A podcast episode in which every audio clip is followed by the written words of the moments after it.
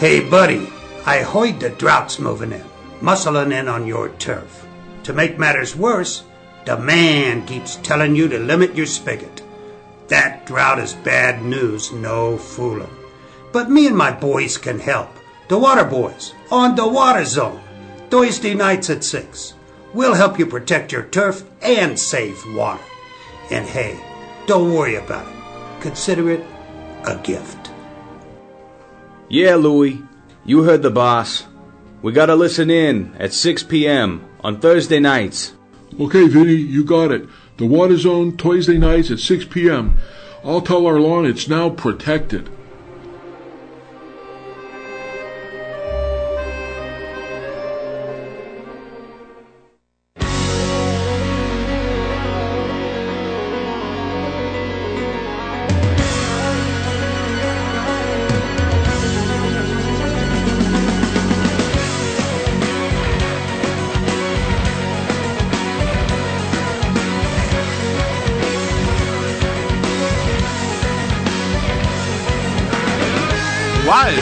NBC News radio broadcasting studios of KCAA, 1050 AM, 102.3 FM, and 106.5 FM, located in beautiful downtown San Bernardino. Thanks for tuning into the Water Zone Show.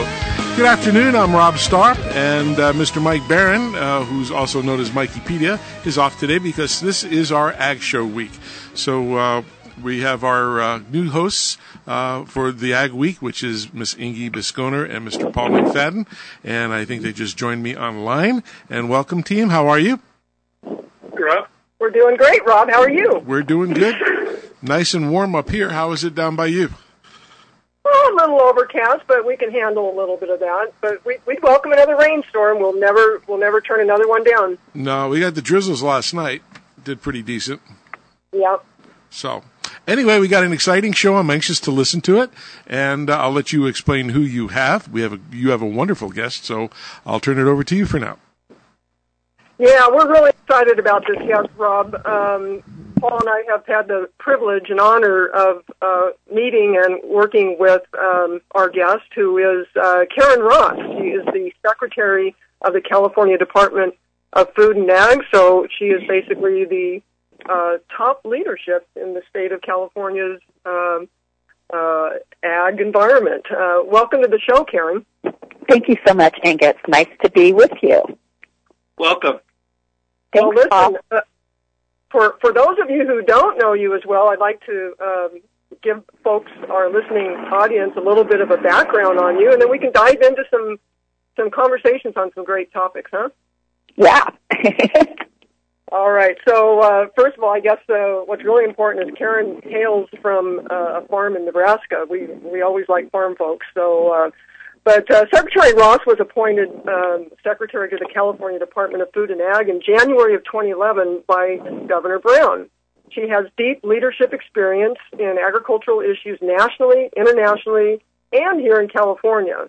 And prior to joining CDFA, Secretary Ross was Chief of Staff for U.S. Agricultural Secretary Tom Vilsack in Washington, D.C., a position she accepted in 2009.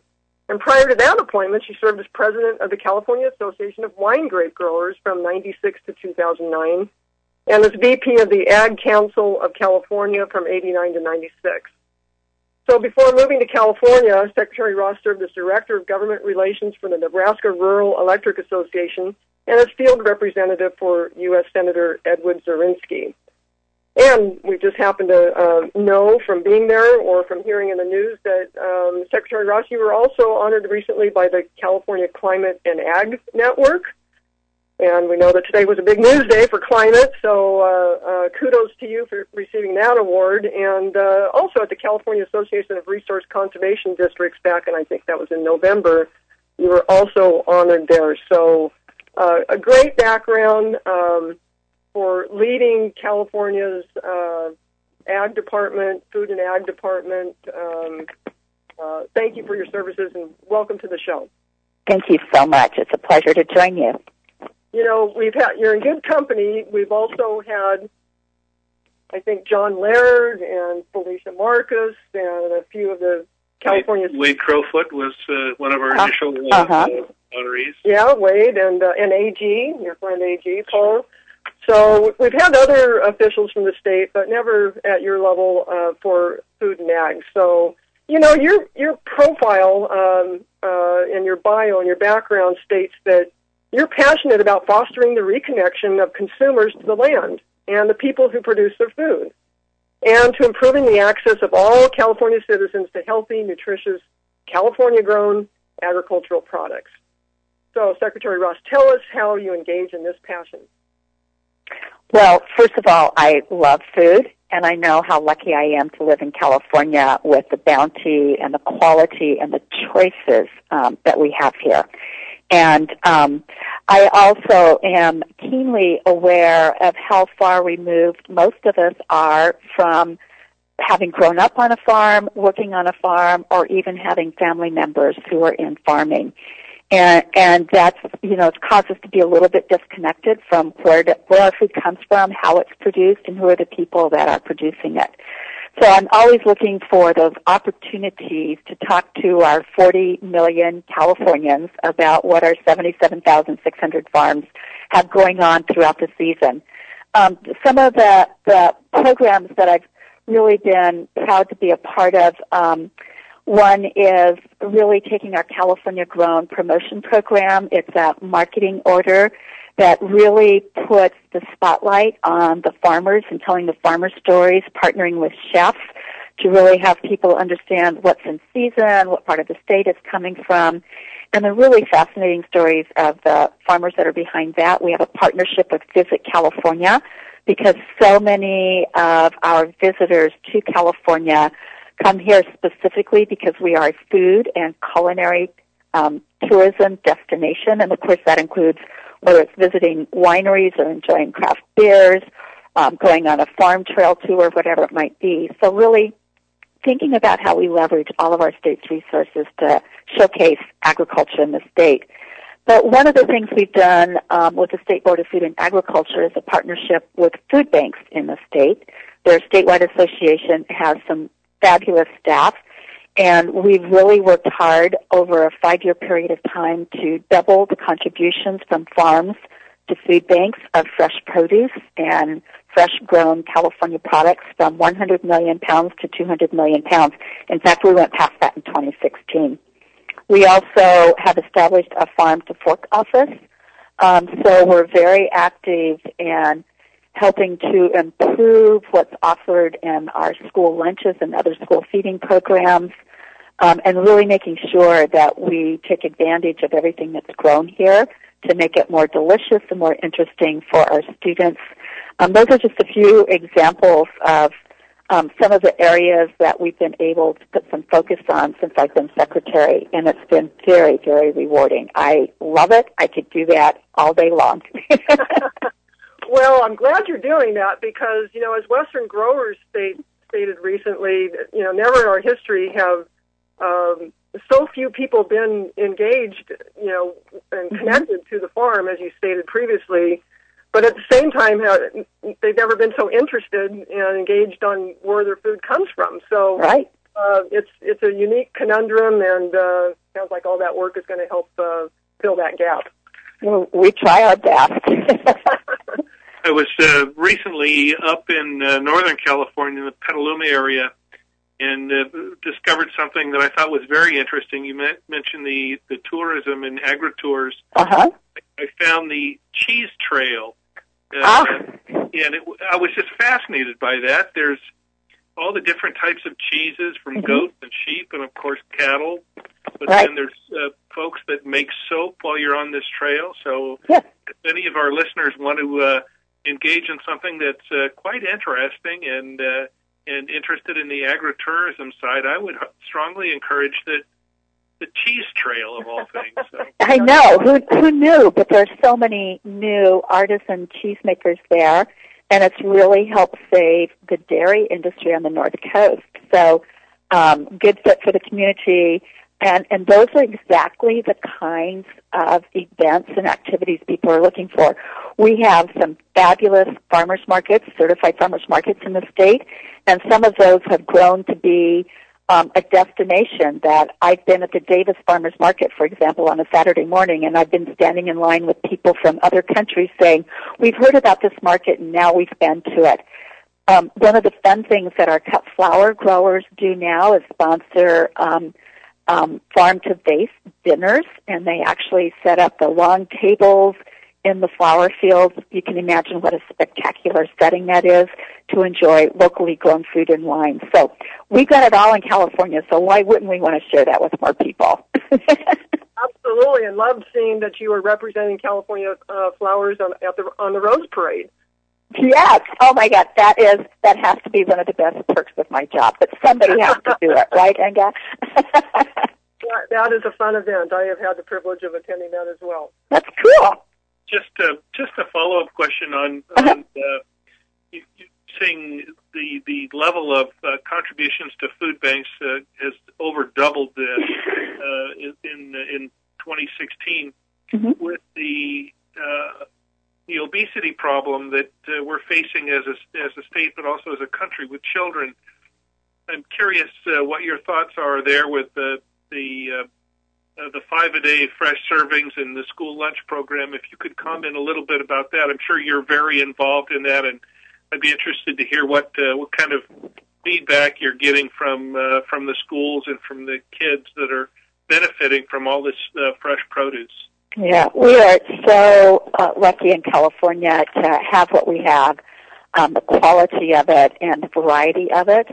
Um, and I happened to be chief of staff the year that, for the first time in decades, we did a renewal of the um, school lunch program that added just a few more pennies to what a school nutrition director has to spend on lunch. And I will say I have met some of the most creative, um, passionate, innovative leaders and the school nutrition directors um, one one of my good friends who happened to serve on the state board of food and agriculture with me, Rodney Taylor, was in the Riverside School District, and we we have done videos on him because we we tagged him the salad bar king. He was one of the early pioneers of bringing salad bars into schools and not just the schools where people have a higher per capita income, but making sure that they were in all of the schools regardless of what the socioeconomic circumstances were. Rodney unfortunately has moved on to the state of Virginia, but he's still spreading the good word about fresh produce and salad bars.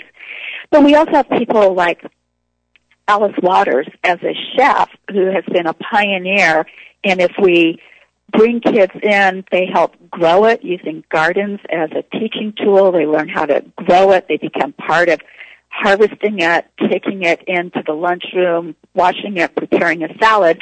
All of a sudden, that becomes more interesting for them.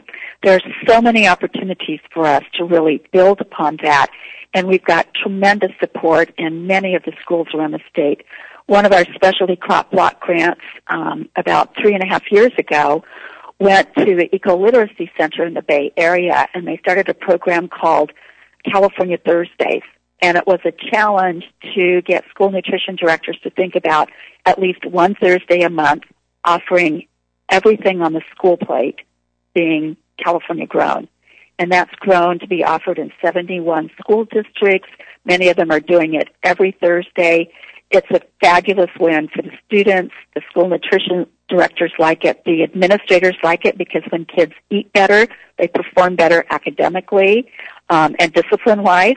And of course, it's a win for the local farmers to have another marketing channel. So there's a lot of things we can do when we just get smart and strategic and look at what we can build on and by working together, what we can do to help our kids. And that's what it's all about.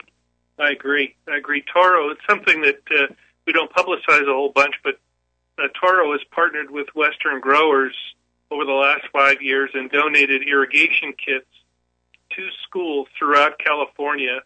Uh, I think the, at last count we were at uh, 350 uh, school gardens where uh, uh, teachers will take uh, ownership of a school garden and teach kids the benefits of healthy eating and nutrition and where their food comes from. And I think uh, it's a really a hugely beneficial program because we see some of those same results that you, you just mentioned, Secretary Ross. The yeah. how well uh, these kids are engaged and how they learn not just about growing food, but science and math and Yes. all kinds of other things. So Yeah, you know, young people respond very much to experiential learning. There's nothing like learn by doing. Um, so yeah, I'm a I'm a big fan. I I will also note that school gardens are a great great example of how we can better connect our agricultural community to urban communities. You know, when when you think about how urbanized as a state we are, looking for those those kinds of opportunities to make connections and build stronger communities, I think is really important too. So there's multiple multiple benefits that come from those kinds of programs. So thank you for your support. if, if I can interject, we, uh, as Toro, uh, worked with Rodney Taylor on a, uh, a project with the River Springs Charter School here in Riverside, and uh, we helped them develop their educational gardens. And, and you're right, he was a, a, a driving point and person for making the uh, the vegetables to the uh, to the kids, and uh, the kids really enjoyed it. And then he has a, a, a super chef called Chef Ryan, who, Uh-huh. who's if you I don't know if you ever met him, but he is he could be at a five star restaurant. The guy is incredible, but he's he's in charge of their nutrition uh, services and training. And I got to tell you, that program with Rodney has just boomed through the city of Riverside for the last couple of years. So I, I just wanted to interject and give him a, give him a kudos for that. yeah, that's great. That's exciting stuff. thank you, um, Secretary Ross. Um, you know, Please come had a- Thank you. Thank you. Uh, what are what are your pri- priorities now of the the department since we've had all this rain? Uh, um, you know, which kind of is culminating now, but followed uh, or preceded, I should say, by five, six, even seven years of drought. Some parts of the state, some parts we uh, of the state, we have flooding. You mentioned the the uh, the Wine Grape Growers Association. We've had flooding in Napa. Uh, you know, we talk about the uh, uh, Lake Oroville spillway. Uh, you know, there's still uh, groundwater issues in uh, some parts of the Central Valley where they're still considered under the drought. So, got a hugely diverse uh, challenge in front of you. Too much water, not enough water, uh, flooding. Uh, how does uh, how does your department uh, look at that, and and what do you, if you were to summarize the situation we're in, uh, how how would you put that together? Um, well, I'd say this is climate change, and um, that's part of um, what has been. I mean, not only is it an honor to serve as a Secretary of Agriculture for this great state, but to serve with my colleagues across the cabinet and for Governor Brown, who's really been focused on how we take a more integrated resource management approach to our water situation, how we collaborate on not only mitigating climate change, but adaptation for climate change, safeguarding California. And that was one of the things, um, while the drought was a very harsh experience for everyone in the state, I think we really worked together and recognized we were all in it together. And as a co-chair of the Drought Task Force, I had an opportunity to travel to every county and meet with local drought task force forces to meet with farm workers who didn't have jobs and they didn't have water in their disadvantaged communities. So we are constantly planning and looking at how do we build resiliency because we know drought or floods are right around the corner um, all the time. And I think our California Water Action Plan really set out a set of priorities that start with conservation as a way of life, um, but also understanding that there's so much more we can do to capture stormwater and use it to recharge our groundwater basins. That I think the drought has really helped change the mindset and the acceptance of recycled water. Um, and, and we've made a lot of rule changes to be able to rededicate those molecules to really understand how our stewardship of the forests and headwaters actually improves water availability um, on, on our valley floor, um, and and how doing restoration to make sure that our fish species also can survive drought are all priorities that were identified in the Water Action Plan before we knew we were going to enter the drought. So that lays out a lot of the issues that we're working on. Um, and of course, it was during the drought that we received our first allocation of greenhouse gas um, emission reduction dollars to establish the statewide water use efficiency program, and we've had tremendous results from that and hope that we can continue it. So we want to continue those kinds of things and support the efforts of our local communities, farmers, local government, disadvantaged communities of doing the hard work of implementing the Sustainable Groundwater Management Act. You know, that's a big change in in the midst of everything else that we're taking on.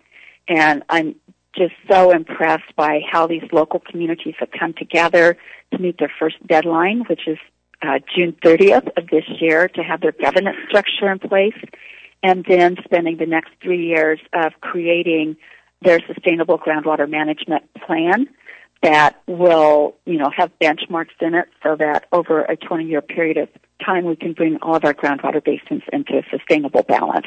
There's a lot of work to do and that's just on water. Let me tell you about everything else we're doing at the Department of Food and Agriculture.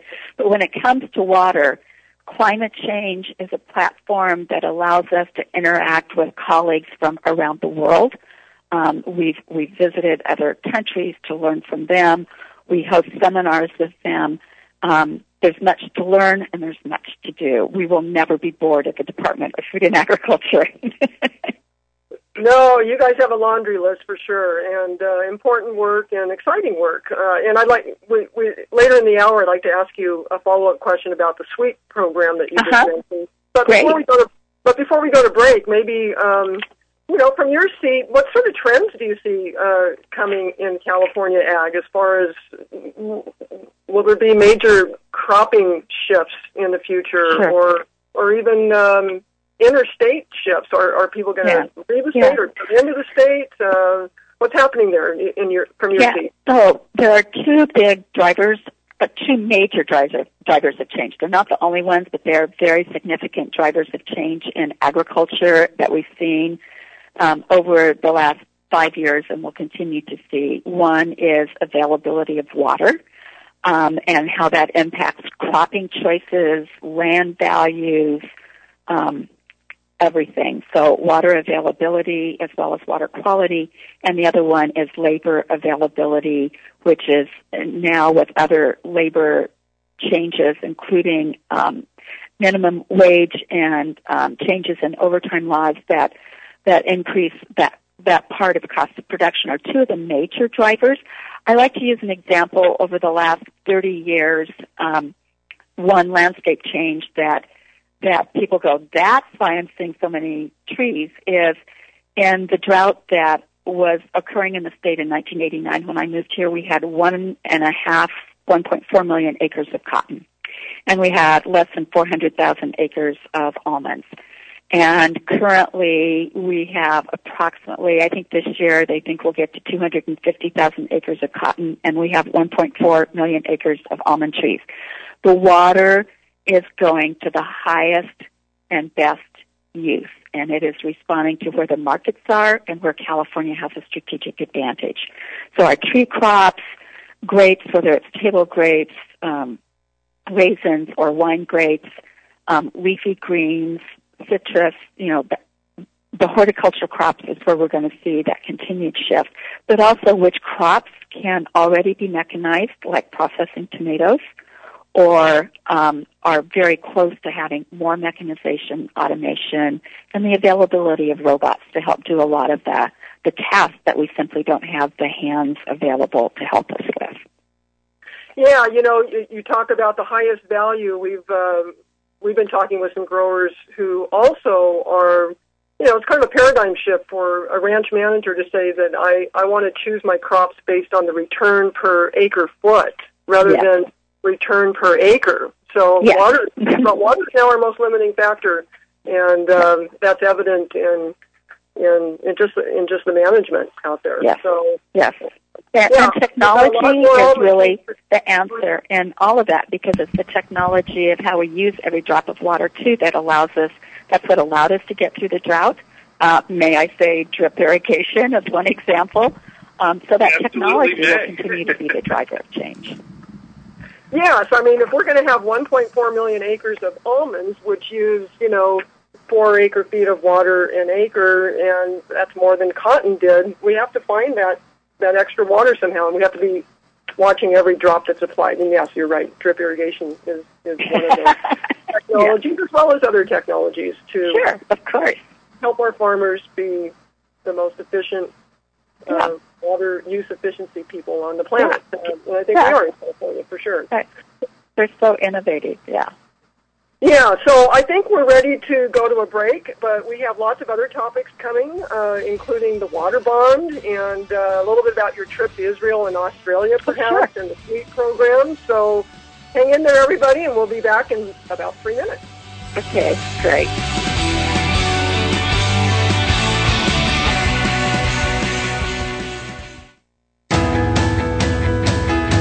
Hi, welcome back to the Water Zone on KCAA and uh, hope everybody's having a great time. This is a great guest, very interesting.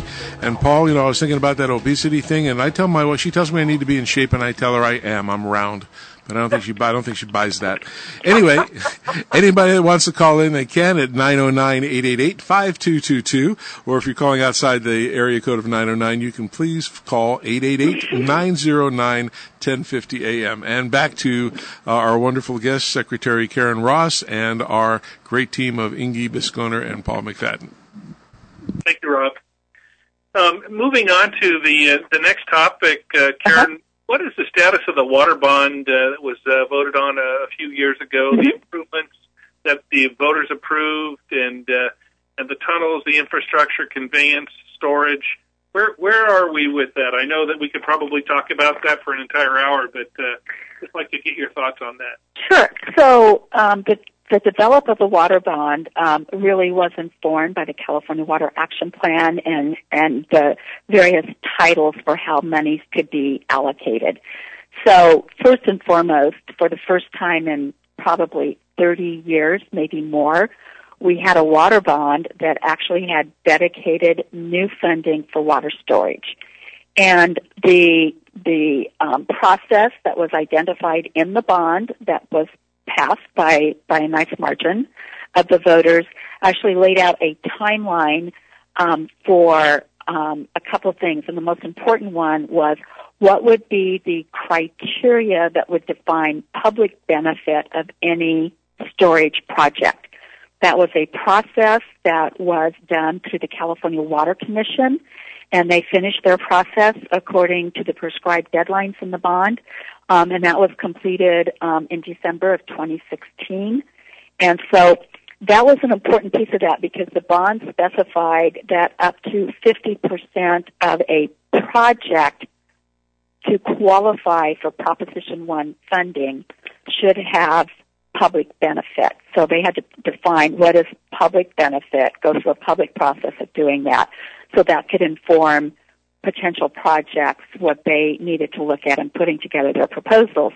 We also know that these large scale infrastructure projects um, take a lot of time to put together the financing of those. And so now we'll be going through that competitive process of putting together those projects and submitting them to the California Water Commission for funding. So that's $2.7 billion um, that was part of that bond um, that will com- complete that process. And there are you know, there are large scale surface water as well as groundwater projects that will that will be submitting for that. We've also had considerably, and I can't give you the exact dollar amount because most of that goes through either the Department of Water Resources or the State Water Resources Control Board, but there have been ongoing allocations already put out throughout the state of California for projects, whether they were for recycling water, for flood control, purposes, for restoration purposes. Um, so the money is going out for projects, um, but many people only focus on where's the new dam that's being built or whatever it might be. Um, and that had a very specific um, set of deadlines and what was the responsibility of the state so that the private sector or local governments could come in and, and propose projects. So we're on track with, with getting that money out and to give use. Um, that funding does not have um, any connection to the California water fix um, that we are awaiting as we speak. Um, the permit approval or, or conditions um, from the federal government, and we're very hopeful that we will hear the results of that review in the very near future, um, yet this summer. Uh-huh. So, uh, on to another topic. Um, as we faced our drought these last years, seems that we turned our attention to other countries who have been facing water shortages uh, for years, if not decades. Uh, Israel and Australia. And I know that you were on a couple of uh, uh, fact finding and and maybe uh, you know relationship building uh, relations um, trips to those places lately. Can you tell us a little bit about what you might have learned or saw, and any any big takeaways? Um, sure. For us Yeah. in California from those trips. Yeah. So I was in Israel almost exactly a year ago. Um, I had a great delegation that traveled with me to Israel, and we spent a lot of time.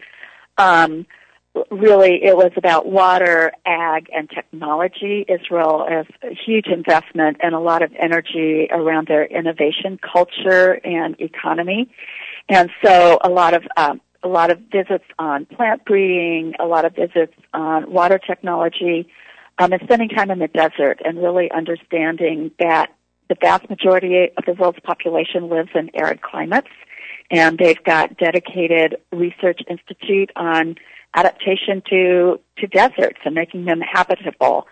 Um, I will tell you, there's a couple things from Israel that really struck me. One is a culture from the time they are babies to really understand and appreciate how precious every drop of water is that water is life and we all are stewards of every drop that we use. Everything, if it's, if it has any water getting to it, it's on drip or micro drip or micro sprinkler, but mostly we saw drip. Um, and also how this country um, recycles every drop of water. So you see purple pipe in the middle of the Negev desert. I mean, it is everywhere. Recycled water, and of course the advances they've made in desalination. They have gone from a country of water scarcity to a, a country of water security, and it's because of their technology for recycling and desal made a tremendous improvement in their water security and their ability to serve all those uses. We were in Australia um, two months ago, um, and there it was how carefully they use every drop of water and the investments they've made so that there is no water waste. Um, they've made tremendous advances in um, the delivery of their water through their irrigation canals and mechanizing that and automating that. But I will also tell you one of my takeaways from both of those countries, and there's much to learn, is what we have in California that has made it so easy for us to take it for granted. We have two things they don't have. Snowpack, except certain years, which we recall from the drought when we didn't have snowpack, and that ability to feed our reservoirs and our canals, and groundwater, which makes it even more important that we successfully implement the Sustainable Groundwater Management Act because we have a reservoir that we can steward to carry us through future droughts, but we have to be intentional about recharging that reservoir so we have it as our buffer zone.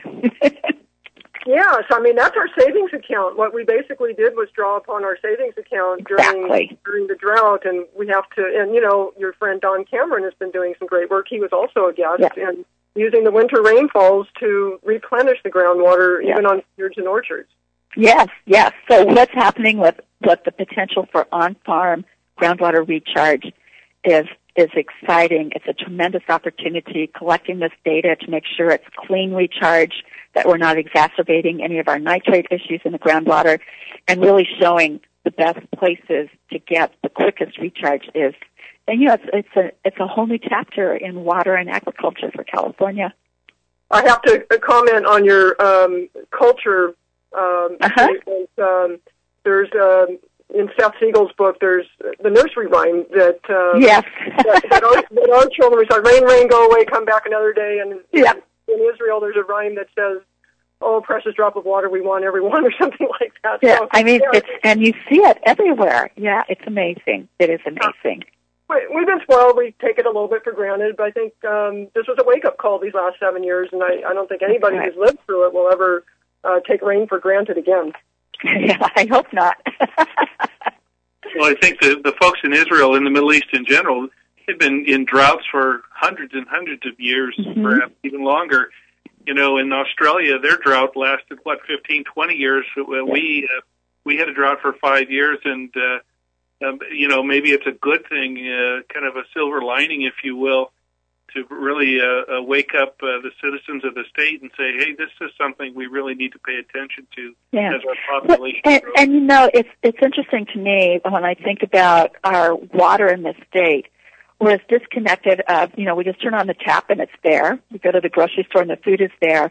And the drought really helped us all come to realize where our water comes from and how important snowpack is in the Sierra Nevadas, that it falls in the northern part of the state and it moves through this sophisticated system to get to where we are. And it really, I, that's, I think that really helped people know we're in this together. We all have a role to play in using every drop carefully. Yeah.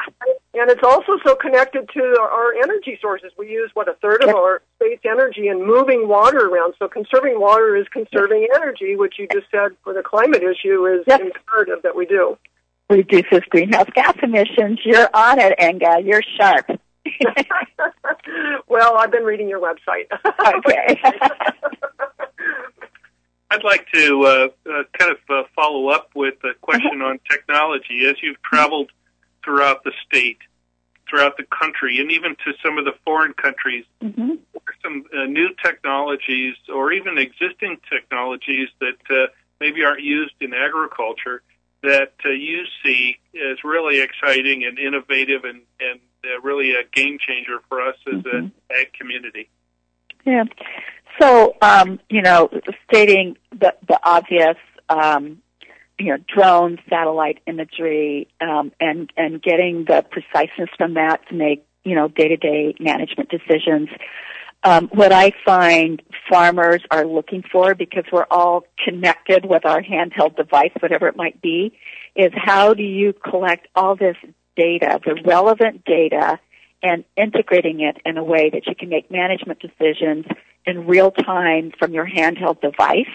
Um, and that's what farmers are looking for. Um, and, and so that ability to synthesize all this data, analyze it, and make very timely decisions in a very convenient kind of way. Um, sensor technology. We, we make jokes around here. What we want are sensors that are so cheap you could throw it away, but so durable you could run over it with a tractor. And I am thinking on some of the experimental plots that we saw in Israel in particular of deploying sensor technology and ways to read the sap in every branch, every leaf to understand both its health as well as the water movement.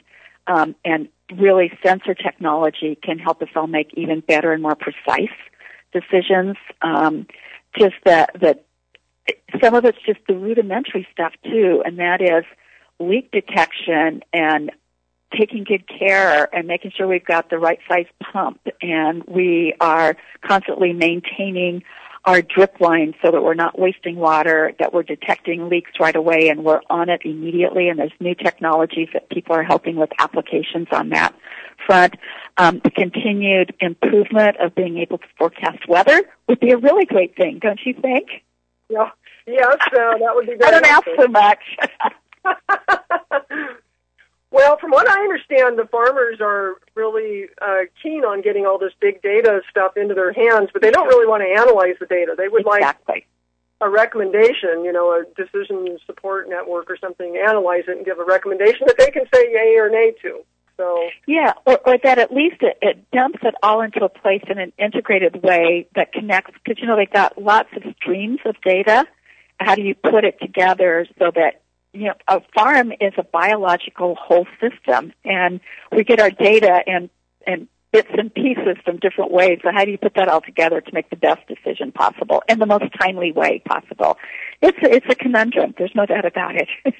uh, poor farmer, he's a you know he or she's a general manager of you know an operation that includes uh, finance and agronomy and mechanics and weather and marketing and seeds and Logistics. logistics. Who has time to be worrying about um, the minutia of how much water does my plant need today? So we, we, have, to, right, we have to help Right. them, him or her with that. right, right. Well, Yeah. let's see. Uh, we have a few more minutes until our next break, so Mhm. let's dive in a little bit to the SWEEP program. You were Oh, just sure. talking about that as, um, you know, as part of uh, the greenhouse gas. That's what funded it, right? So tell us a little bit about that. What what it has funded and what have been uh, the results and benefits of it. Sure. So um, it's it's been a really well received uh, program, and I think it's doing a lot of good for for the state of California and for the agricultural community in particular. So the statewide water efficiency program was um, estra- established as part of emergency measures in 2014 and it was funded with $10 million um, from the Greenhouse Gas Emission Reduction Fund. So it was the first time that we were setting up a grant program that was asking farmers, obviously we wanted them um, to answer questions about how much water do you anticipate you'll conserve, but we also asked them how much energy would you save, and that would help them calculate what the greenhouse gas emission reductions would be, because those funds can only go to efforts to reduce greenhouse gas emissions. So we got that first $10 million, and since that time, our program has received a total of $67.5 million. Um, when you look at, you know, installing a new pump or, or converting from flood to, to drip or micro sprinkler, that's about a $1,000 an acre. So having a cost share um, has really helped incentivize more farmers to adopt this kind of technology.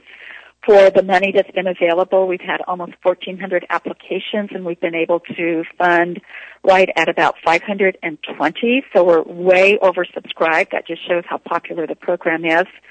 Um, and it's actually generated a, a match dollar because we're only sharing part of the cost of this of over $31.5 million in matching funds. So to date, we've got projects on over 100,000 acres, um, and the anticipated savings over a 10-year period of time will be a reduction of greenhouse gas emissions by 700,000 metric tons of carbon dioxide equivalent, 800,000 acre feet of water being saved um, over a 10-year period. So I'd say that's a good record for us to build on. How about you? Congratulations. That's Yeah. outstanding. Yeah, that's Yeah. fantastic. Where did the thirty-one and a half million matching funds come from? That that's what the farmer or, or landowner, but the farmer themselves is putting Ah, into a project because we do not fund 100% of a project. I will say we have um, partnered with resource conservation districts and cooperative extension um, to make sure that we're making making this program easily available and and provide assistance to help very small scale farmers and farmers where English is not their first language to make sure that they've got the same opportunities to apply for these. So we've got a really great distribution of size of farms, geographic location of farms, farms in disadvantaged communities that have been able to qualify for these dollars. And I'm very proud of that. So bottom line, this program has really instigated the investment of, if my, math is right, almost $100 million in new technology and on-farm investment Yeah. that probably wouldn't have happened otherwise. Two-thirds of it really uh, state-funded and one-third by the farmer. Yeah.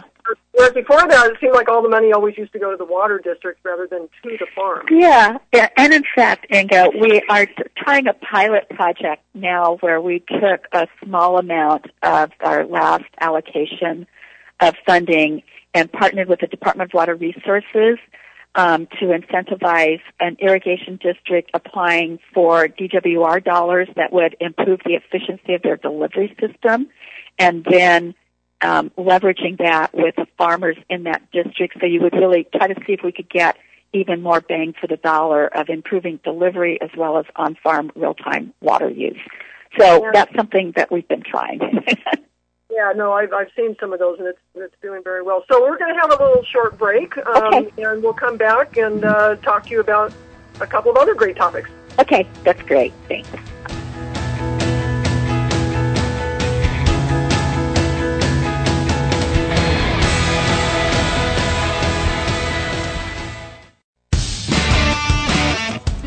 Hi, welcome back to the Water Zone Show, and uh, today we have Secretary Karen Ross and uh, joining with our MRB group, uh, Bisconer and Mr. Paul McFadden. We do have a caller, and if anybody else wants to call in, please do so at 909-888-5222. And if you're outside that area code, 888-909-1050. And our first caller is Mikey Pedia Barron. Hi, Mike, join us.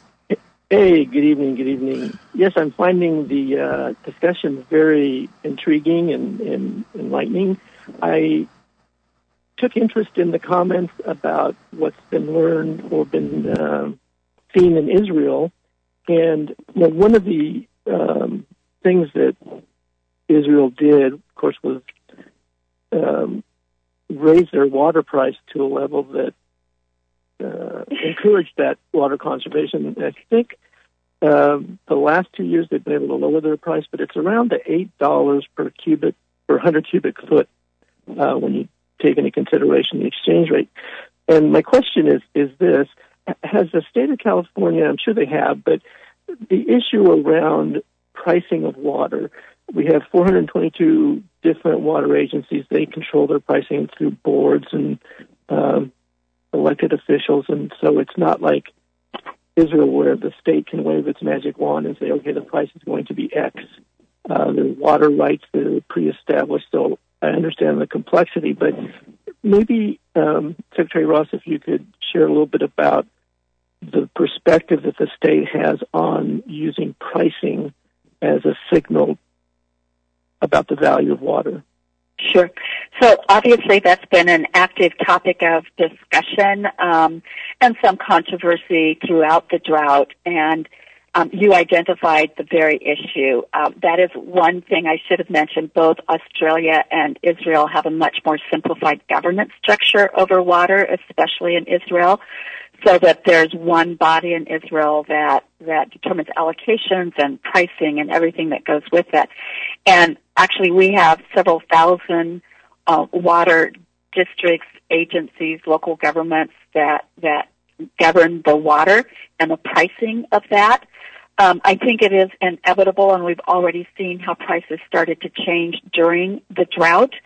We mm-hmm. know that um, one of the major issues has been that if you were conserving water and using less, um, you were actually still paying the, the same price or more, um, and the district itself wasn't selling enough water to cover all of its costs, and that's a you know that's an issue of being able to um, do tiered water pricing and have pricing that would incentivize more conservation um, and there's there have been some limits on that, and that's a topic that's actually in discussion. I think even during this legislative session. But I think just the the delivery of water um, and less water being available will continue to drive significant changes in the price of water, and and it will happen in a in a much more um, multi-layered way than it has in Israel or even in Australia. Well, thank you very much. It's good to know that you know those key issues are being discussed and thought about, and and I agree with your what you're saying. So thank you, appreciate yeah, that. Thanks for calling in. Uh, Karen, I had a quick uh, question for you. This uh, you've been so busy and so active uh, during your time as secretary. What are some of the things that you're uh, most uh, proud of during that period of time as secretary of the department? Well, um, I'm most proud to work for the people I work for, and that is the farmers and ranchers and the eaters of the state and the great people I work with at CDFA. We went through first two years of dramatic cutbacks in our budget, and the staff here maintained professionalism, dedication, commitment um, and so I'm proud that we were able to work our way through that, and we're still a great team, and we're still effectively serving the people of California. But there have been some some new things that we've taken on, and one is all around our agenda for climate smart agriculture. You know, launching the SWEEP program. We are in the process, and hopefully by July 1st, we will release a draft of our request for proposal for a healthy soils initiative, which is very much about drought and climate resiliency. Um, and really positioning agriculture as part of the solution. That it's important that we we reduce greenhouse gas emissions, but that we also we sequester carbon, and that's what that's what well managed ag land can do. The launch of our dairy digester program, so that we're generating renewable energy on our farms. But going back to some of the things we've done in our schools and creating partnerships with the food banks um, and a lot of the work we've done um, to improve access of consumers to directly buy from farmers, whether it's farmers markets or um, community supported agriculture, establishing our Office of Environmental Farming and Innovation, all the work we've done on our fertilizer research education program to really help expand tremendously the education about um, improving the efficiency of nitrogen fertilizer our California Grown program, and establishing the Ag Literacy License Plate, which supports great organizations like FFA and 4-H and Ag Leadership and School Gardens and many, many other things. So um, there's lots to be proud of, and, uh, and I have great people that have helped make it possible. Yeah, well, thank you for all the good work that you do. Uh, in in the last moment or two, uh, is there anything in particular you would like to share? Otherwise, I'll fire another question at you. you you can ask all the questions you want to, Inge. It's been too long since I've seen you. oh. All right. Well, driving to work this morning, I hear on the radio that your boss is on his way to China tomorrow, and uh-huh. it's been a big it's been a big news day. And um, are there any agricultural California agricultural implications associated possibly with that visit and uh, the topics that they'll be discussing. Well, c- certainly, we were happy to provide um, some, uh, uh, you know, briefing points for the the governor about some of the trade issues and opportunities um, between California and China. China has grown in a fairly short period of time to being one of our top export markets. Um, we we have found on all of the delegations that I've taken to China that they they love California both to come visit and for the flavors of California. They really enjoy California products. Um, and we've had we've hosted a number of Chinese delegations who are very interested in how we have advanced innovation and become such an agricultural powerhouse and understanding, you know, our whole infrastructure of our um, great UC system and CSU system and, and cooperative extension, but they're really interested in how do we bring that same kind of innovation to our farming and ranching community in China. So I'm, I'm really excited that the governor is, is going back to China. It's been five years ago, I think, that we were all part of a very large delegation. Um, and I, and I think that, you know, these kind of partnerships really matter and they're important um, beyond just the business relationships. And academia is one of the first and best ways that we can create really strong, robust partnerships for the future. Secretary Ross, thank you so much for joining us. Thank you for all that you do for us as citizens of, the state of California. Keep up the good work, and please, if uh, we can help in any way, feel free to call us and ask us questions. Thank you for all your support and being a great um, part of our business community of California. Thank you very much. Have a good evening.